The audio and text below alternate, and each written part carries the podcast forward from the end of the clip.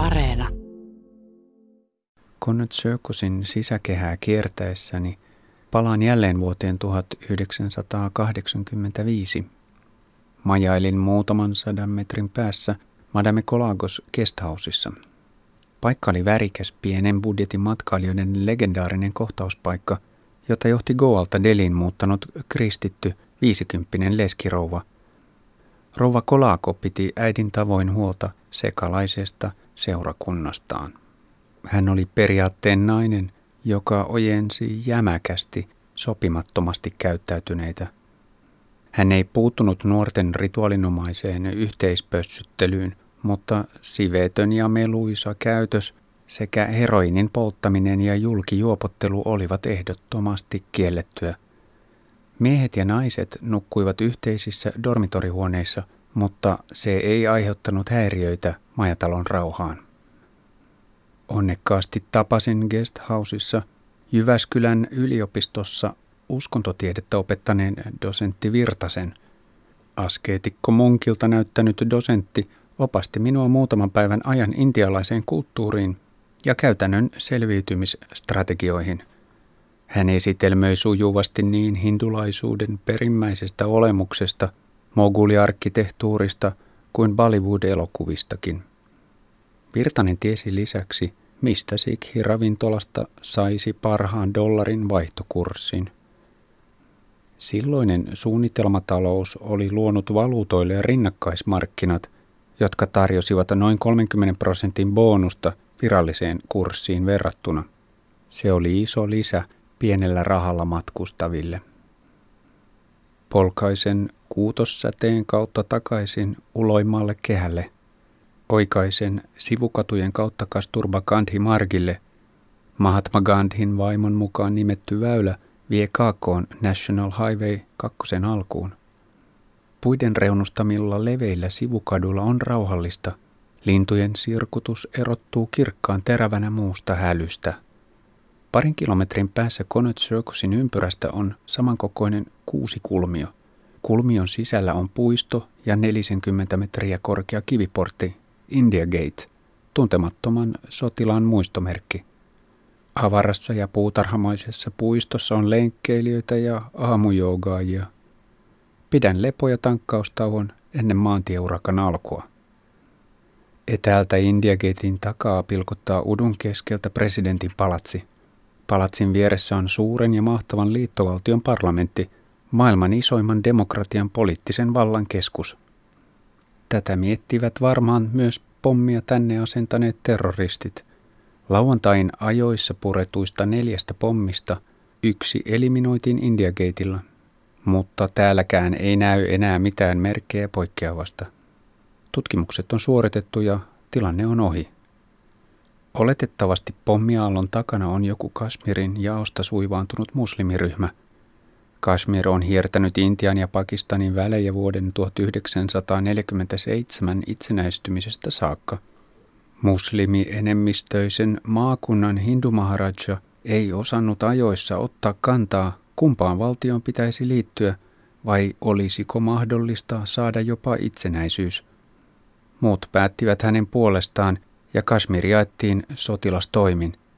Intian puolelle jäi suurin osa kiistellystä alueesta – Intian itsenäistyminen oli poikkeuksellisen traumaattinen ja siitä aiheutuneet haavat märkivät vielä yli 60 vuotta myöhemmin. Brittiläinen siirtomaahallinto oli ehtinyt kylvää hajota ja hallitse politiikallaan parissa sadassa vuodessa katastrofin siemenet. Ja kun itsenäistymissiirtymän hallinnointi jätettiin kohtalon käsiin, saldona oli miljoonan ihmisen verilöyly – Paljon pienemmistäkin rikoksista on päättäjiä passitettu kansainvälisen tuomioistuimen eteen kantamaan vastuuta, mutta toisen maailmansodan painajaisesta toipuvassa Euroopassa ei miljoonan intialaisen kuolema ollut riittävä syy kansainvälisille oikeustoimille. Intia oli ollut brittiläisen imperiumin kruununjalokivi, kultamunia pyöräyttelevä hanhi – Ensin kauppakomppanian toimesta, sitten suoraan siirtomaahallinnon kautta britit ryöstivät Intiaa hämmästyttävän tehokkaasti. pelkillä valuuttakikkailuilla onnistuttiin siirtämään jopa puolet koko Intian varallisuudesta Eurooppaan. Riistämisen nerokkuutta kuvaa esimerkiksi kasvavan brittitekstiteollisuuden etujen häpeämätön ajaminen. Aiemmin Intiasta vietiin maailmalle tekstiilejä, mutta siirtomaahallinto ajoi alas paikallisen tuotannon verottamalla ja tullisäädöksillä niin perusteellisesti, että brittitekstiilit onnistuivat kaappaamaan lähes monopoliaseman Intian valtavilla markkinoilla. Järjestelmällinen riisto näkyi erityisen selkeästi maaseudun hyvinvoinnissa. Pienteollisuuden elinehtojen tukahduttamisen lisäksi viljelysmaata ryövättiin plantaaseiksi vientikasvituotantoon ja väestöä kuormitettiin raskaalla verotuksella. Kun tähän politiikkaan yhdistyivät ajoittaiset heikot monsuunisateet, jälki oli hirvittävää.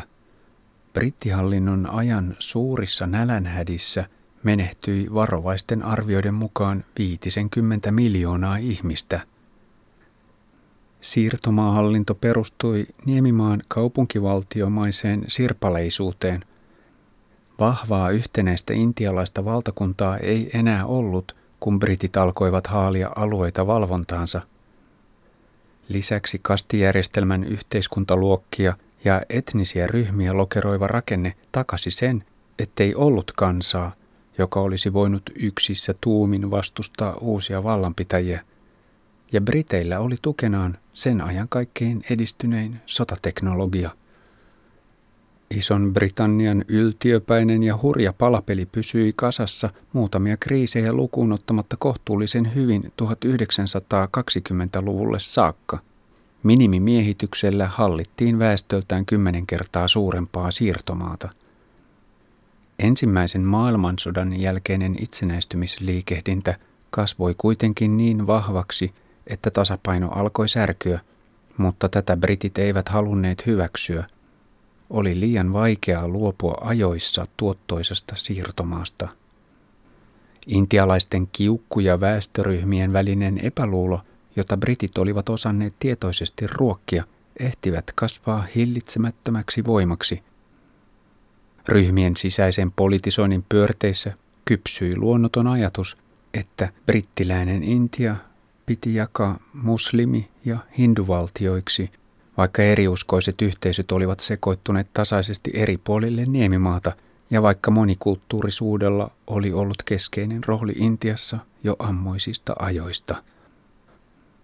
Vuoden 1947 itsenäistyminen toteutui lopulta yhtä sujuvasti kuin ohjaajaltaan karanneen raivostuneen norsun rynniminen väkijoukossa. Pakokauhu lisäsi uhrien määrää.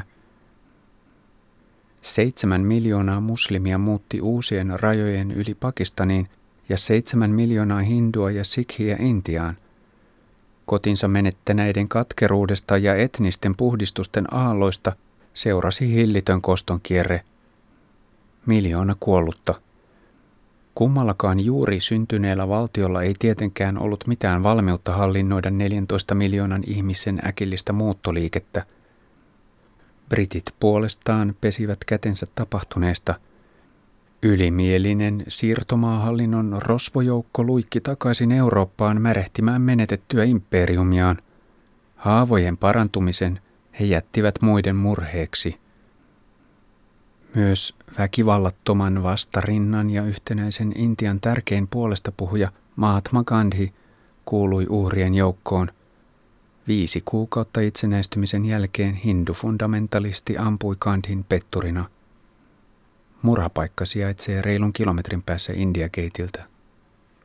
Hyppään takaisin Satulaan, India Gatein kuusi kulmion eteläreunasta löytyy National Highway 2, joka kulkee Agran, Allahabadin ja Varanasin kautta Kalkuttaan saakka. Se lähtee väljänä boulevardina New Delhin avaralta hallintoalueelta ja muuntuu muutamaa kilometriä myöhemmin leveäksi, mutta kaoottiseksi maantieksi, joka alkaa täyttyä eksoottisesta aamuruuhkasta. Tiedossa on 30 kilometriä hektistä taajamaajoa. Tien keskellä on nurmipeitteinen liikenteenjakajakoroke, johon on istutettu pensaita. Samaan suuntaan menee kahden kaistallisen verran kirjavaa tienkäyttäjää. Täpötäyteen ahdettujen linja-autojen ovista roikkuu nuoria miehiä ja katolla saattaa olla parikymmentäkin ylimääräistä matkustajaa. Koristeellisia sirkusvaunuja muistuttavat pyhillä lauseilla tuunatut kuorma-autot kaasuttelevat säälittä mustaa pakokaasua hitaampien nieltäväksi. Pieniä japanilaisia ja intialaisia henkilöautoja puikkelehtii raskaan ja kevyen liikenteen seassa. Vespataksien armaadat päristelevät kaksitahtimoottorien tumman harmaata katkua eetteriin. Ne poukkoilevat sujuvasti pientareen puoleisen kaistan ja ohituskaistan väliä. Kolmipyöräiseen ihmeliikkujaan mahtuu tusinan verran matkustajia – Ylimääräisestä väestä kaksi voi istua kuljettajan penkin syrjällä, yksi kummallakin puolella. Kolme neljä alas käännetyllä perälaudalla jalat tyhjän päällä. Pari voi roikkua takaosan oviaukoissa seisaallaan. Myös kuormavespojen tilankäytön tehokkuus on maksimoitu. Ne on lastattu kaikenlaisilla tavaroilla korkeiksi keoiksi. Kolmipyöräiset kuorma- ja taksipolkupyörät matelevat raskaine lasteineen pientareen puoleista kaistaa. Joskus nekin lähtevät ohittelemaan härkävankkureita. Tavalliset polkupyörät muodostavat kahden tai kolmen rinnakkain etenevän jonon letkoja, joita moottoripyörät ja skootterit ohittelevat ketterästi. Nopeampien välineiden ryhmään kuuluvat myös täyteen lastatut traktorit, joiden lavalla on useimmiten ihmisiä – Tavallinen traktori voi kuljettaa helposti 340 matkustajaa. Etenemisen kannalta suurin ongelma on oman ajolinjan pitäminen. Se ei yksinkertaisesti onnistu pitkään. Käytännössä polkeminen tarkoittaa lähes jatkuvaa sivuttaisliikkeessä olemista. Pysähteleviä ja hitaampia joutuu ohittamaan koko ajan ja samalla pitää varoa takaa tulevaa nopeampaa liikennettä – Tien reunaan milloin mihinkin seisahtuvat vespataksit jättävät kyytiläisiä tai ottavat niitä lisää, ja lastaaminen kestää sen verran kauan, että kannattaa lähteä ohittamaan. Sama koskee linja-autoja, jotka näyttävät pysähtyvän ennalta arvaamattomasti, mutta todellisuudessa niillä on varmaankin tietyt pysäkit, joita ei vain ole merkitty.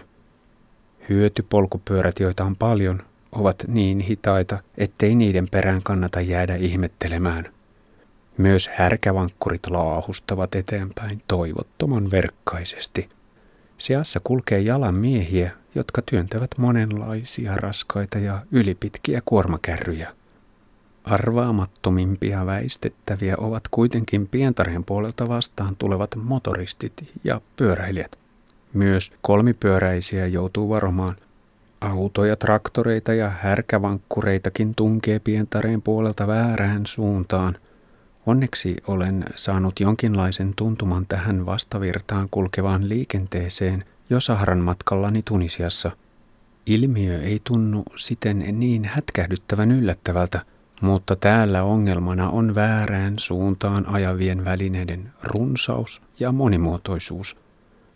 Liikennevirran liikkeisiin sopeutuminen on niin täysipäiväistä puurtamista, että muun ympäristön havainnointi jää aluksi puutteelliseksi – mutta tästä huolimatta on mahdotonta olla huomaamatta kirkkaiden vaatteiden värikirjoa, pakokaasujen kitkeriä katkuja, avoviemäreiden päälle käyvää löyhkää ja lähes taukoamatonta autojen tööttäilyä ja pyörän kellojen kilinää.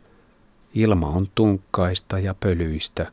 Monet motoristit ja pyöräilijät käyttävät liinoja suun edessä filtteröimässä ylimääräistä tavaraa hengitysilmasta – Väittämä, että yksi päivä Delissä vastaa keuhkojen kannalta tupakkaaskillisen polttamista, alkaa tuntua uskottavalta, varsinkin kun ottaa vielä huomioon, että noin 20 miljoonan ihmisen metropolialueella on runsas valikoima erilaista teollisuutta ja suuri osa väestöstä lämmittää ruokansa avotulella. Äkkään tien vieressä kykkivän sepän pysähdyn kaivamaan kameraa esille Seppä hakkaa jykevällä vasaralla pihtien päässä hehkuvaa pientä punaista metallipuikkoa. Alasin on parikymmentä senttiä korkea teräskuutio, joka seisoo maarajasta kaadetun puun kannolla. Matalan sementtivallin rajaamassa tulipesässä roihua mieto hiililiekki, jossa mies välillä kuumentaa taottavaa esinettä. Metallipuikko on jonkin rakennelman tai koneen rikkoutunut osa. Sen omistaja kykkii toisella puolella alasinta odottamassa työn valmistumista. Sepän takana sementtikorokkeella on puurunkoinen sänky, jonka laveri on punottu köysistä. Sängyssä istuu valkoiseen löysään paitaan ja väliin housuihin pukeutunut vanha mies, joka polttaa tuoksuvaa biiditupakkaa. Pysähtymisen jälkeen viereisen punatiilisen yksikerroksisen talon edestä ilmaantuu nopeasti muutama nainen ja lapsi ihmettelemään kypäräpäistä kulkia. Kun elekielellä ja parilla okei-kysymyksellä utelen sepältä saanko kuvata, vaikuttaa siltä, ettei kuvaaminen ole ongelma, mutta ei hän näytä erityisen innostuneeltakaan. Asiakas puuttuu peliin ja ryhtyy tinkimään rahaa sepälle. Mies pyytää 50 rupiaa, noin 75 senttiä. Ensimmäisen päivän kulttuurisokissa en miellä summaa liian suureksi. Minulla on mukana oman vanhan kännykkäni lisäksi moderni lainalaite, jolla olisi tarkoitus näpsiä kuvia ja lähettää niitä tien päältä Yle Teksti TVn nettisivuille. Kykkivä ja takova seppä olisi hieno avaus. Suostun maksamaan palan ruuhkaan, joka soljuu kuumenevan ilmamassan keskellä eteenpäin. Tunnen, kuinka väsymys alkaa hiipiä esiin.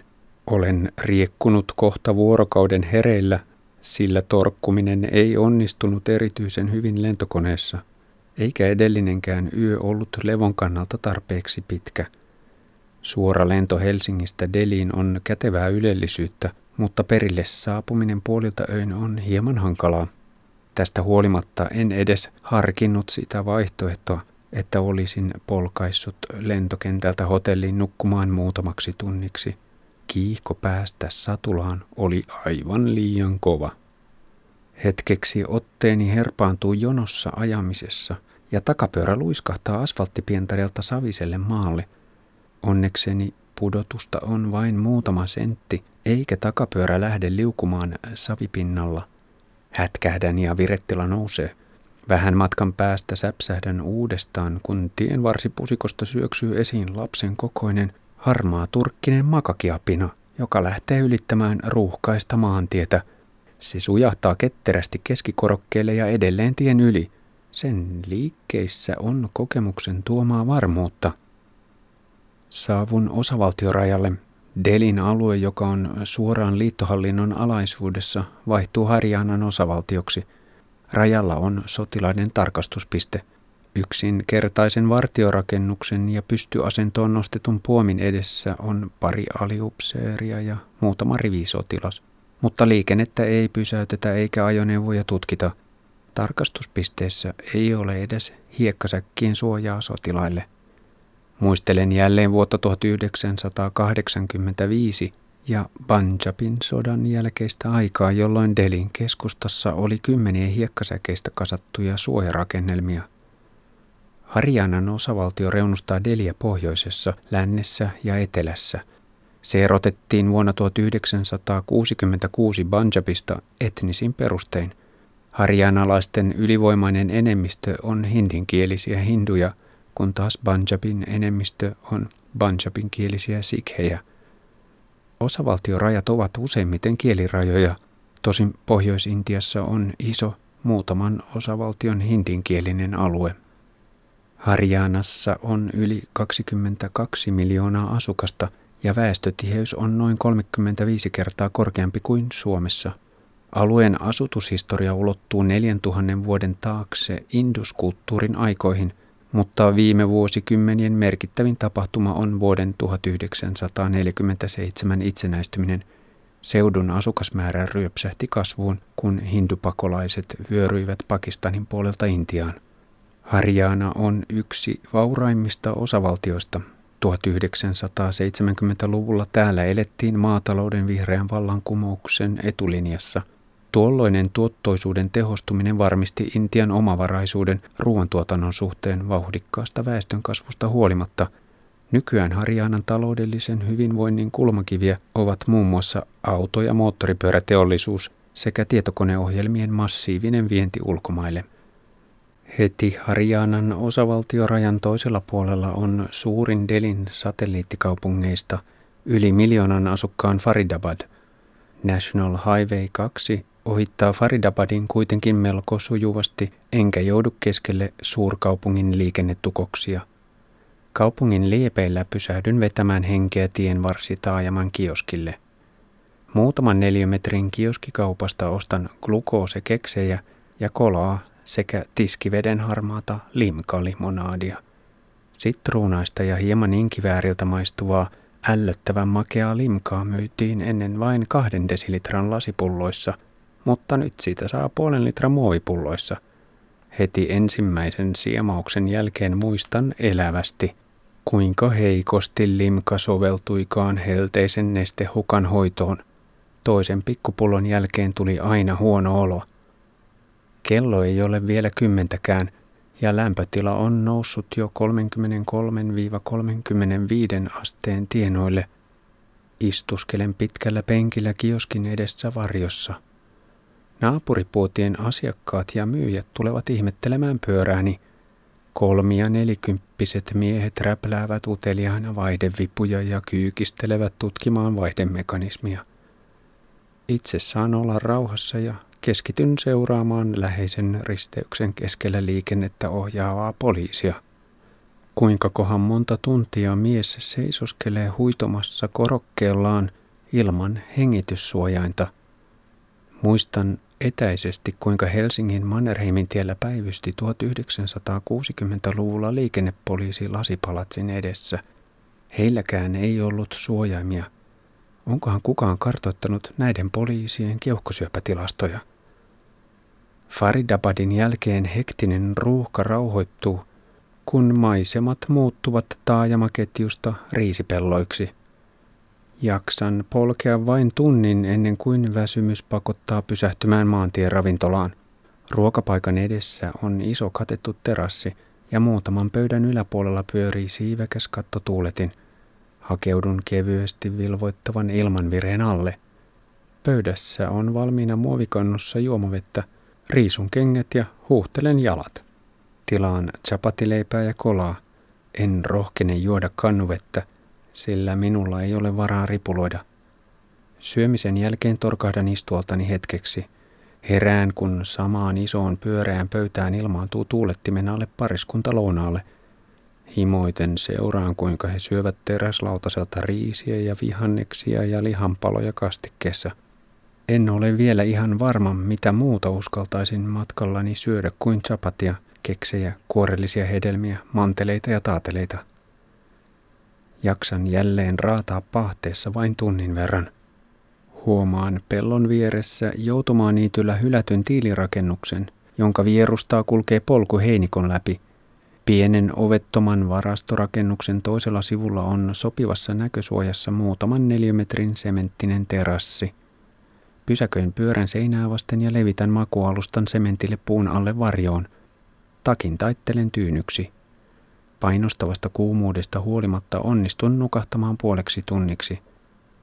Herääminen on vaikea ja olo on voimaton. Vääntäydyn ylös, kun pari pikkuhyönteistä vaatelee säärelläni – Syön seesamin siemen patukoita ja yritän lähettää aiemmin ottamani sepän kuvan multimediaviestinä Pasilaan, mutta kuva ei lähde liikkeelle, vaikka telekenttää on.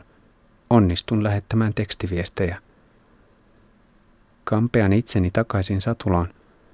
Matka etenee kohtuullisesti. Ennen ja jälkeen kyliä tiellä on kymmenien pyöräilijöiden jonoja. Koululaisia, maatyöläisiä, opettajia ja virkamiehiä – Toisilla on suorat housut ja valkeat paidat, toiset ovat pukeutuneet perinteisemmin. Joillakin on turbaani päässään. Monet miehet kuljettavat tavaratelineellä vaimoaan, siskoaan tai äitiään, jotka istuvat siveellisesti kylkimenosuuntaan. Muutama nainen polkee omalla pyörällään, mutta lähes aina seurassa. Vähän väliä pyöräilijät ja motoristit tulevat rinnalle ajamaan ja kyselemään, mistä tulen ja kuka olen – Useimmiten kyselijöiden englannin sanasto loppuu siihen, oma hindin taitoni rajoittuu lähinnä kapeaan ruokailu- ja kulttisanastoon. Yhtäkkiä kesken utelukeskusteluiden takaa kuuluu tömähdys. Keskellä tietä makaa iso musta vesipuuveli. Vahvistetulla etupuskurilla varustettu sitimaasturi jatkaa matkaansa pysähtymättä. Käännyn tutkailemaan tapahtunutta ja samalla seisahtuu myös sen hetkinen seurueeni, kaksi pyöräilijää ja kolme motoristia, joista yksi kuljettaa tyhjiä maitokannuja. Vesipuhvelilta ovat ilmeisesti taittuneet takajalat. Se yrittää kaksi kertaa nousta pystyyn, mutta putoaa mahalleen asfaltille. Kun itse vielä äimistelen tilannetta, käytännön miehet ovat jo työn touhussa. Kaksi vetää valtavaa eläintä hännästä ja viisi työntää sitä kohti piennarta pois muun liikenteen tieltä. Sujuvasti painava nauta liukuu syrjään. Vesipuhveli pysyy tyynenä ja vaiti, ikään kuin mitään ihmeellistä ei olisi tapahtunutkaan. Turbaanipäinen viisikymppinen paimen tutkii huolestuneena eläintä – Muut kommentoivat hillitysti vieressä. Nuori mies viestii eleillä, että naudan tulevaisuus ei ole erityisen hyvä. Taempana pientareella toinen, tien onnistuneesti ylittänyt vesipuhveli ihmettelee, mitä kumppanille oikein on tapahtunut. Vesipuhvelin elämänkaari on lähellä päätöstä, mutta kuka korvaa vahingon? Autoilija katosi paikalta. Jääkö vastuu paimenelle? Joutuuko hän korvaamaan omistajalle – vai omistaako paimenen perhevesipuhvelit?